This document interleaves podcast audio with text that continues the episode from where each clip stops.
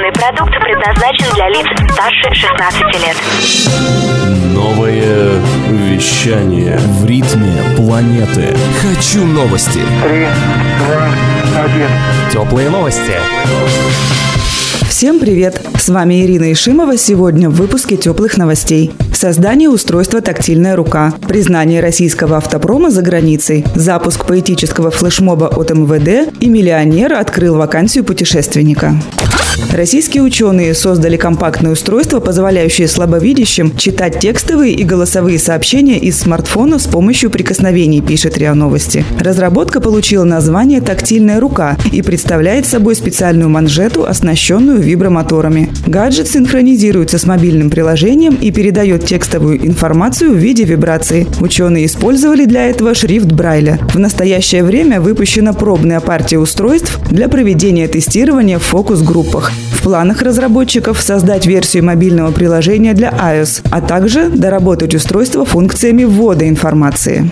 Российский универсал «Лада Веста СВ» получил автомобильную премию Австрии «Маркус-2019» за экономичность, сообщает Регнум. Эксперты выбирали лучшие модели из 46 автомобилей, поступивших в продажу на рынок Австрии в 2018 году. При выборе экономичного автомобиля учитывалась цена, затраты на техническое обслуживание, расход топлива и запас хода. В категории «Компактный класс» победителем стала российская «Лада Веста СВ» в кузове «Универсал» с объемом двигателя 1,6 литров. Среди малолитражек премию «Экономичная новинка» обрела модель Smart Photo. В номинации «Инновационная новинка» премию получили бренды Daimler и Automotive Lighting. Отметим, что ежегодная премия австрийского автомототуристического клуба «Маркус» присуждается только в двух номинациях – «Экономичная новинка» и «Безопасная новинка».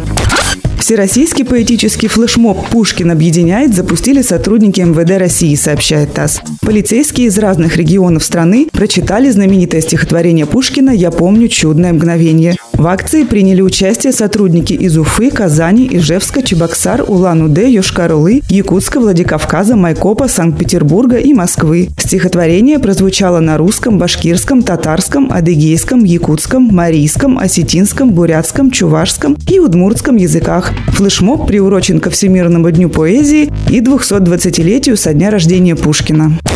Австралийский миллионер Мэтью Лепре открыл вакансию личного бизнес-помощника для путешествий по миру, пишет Лента.ру. Он уточнил, что соискатель должен разбираться в компьютерах и ведении соцсетей. Также ему необходимо быть организованным, амбициозным и веселым. Лепре предлагает оклад от 52 тысяч долларов в год, плюс покрывает все расходы на медстраховку, путевые расходы и проживание. Напомним, в декабре 2018 года семья британцев объявила о найме профессионального фотографа и путешественника путешественника, который будет ездить с ними по разным странам, чтобы снимать события их жизни. За эту работу они предложили зарплату около 100 тысяч долларов в год.